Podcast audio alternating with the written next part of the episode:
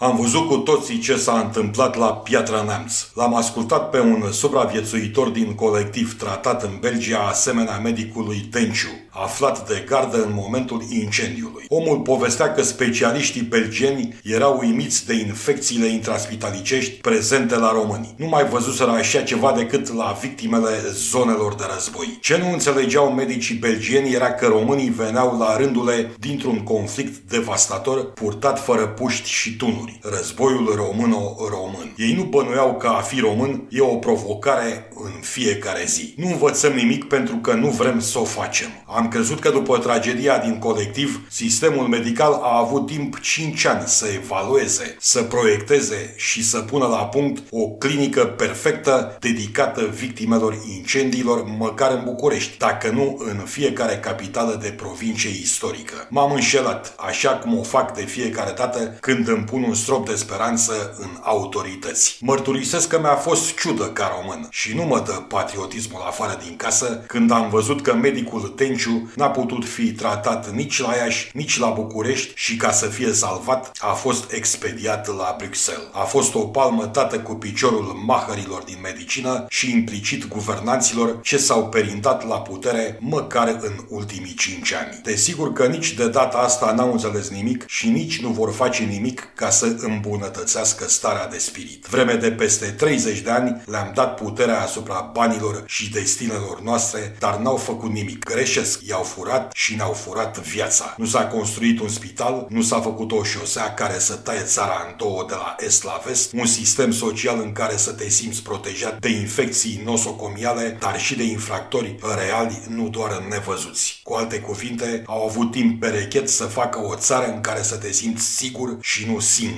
Asta în vreme ce suntem deja de 14 ani în Uniunea Europeană. N-au făcut nimic. Sunt mereu date exemple de bună guvernare orașele Cluj și Oradea. La nivelul întregii țări sunt două picături de apă dulce într-un ocean puturos. Adevărul e că dacă nu ne protejăm singuri, statul umflat cu nepoți veri și curve pe care îl ținem în spinare nu ridică un deget pentru noi. Ferească Dumnezeu să ai nevoie de ajutorul lui. La asta se reduce rolul statului. Ne determină să ne izolăm și să ne rugăm la cel de sus, nimic mai mult. Totul din două motive. Primul e lipsa domniei legii. Al doilea omul nepotrivit la locul potrivit, adică ciocli puși director de spitale, ingineri care dirigează cultura, politruci cu studii aproximative, dar cu tupeu infinit chemați să legifereze. Ca de obicei, peștele se împută de la cap. Capul României, oricât de proaspăt ar părea la prima vedere, e tot împuțit și continuă să ne strice ciorba. Tragic e că nu avem cu cel înlocui. În astfel de împrejurări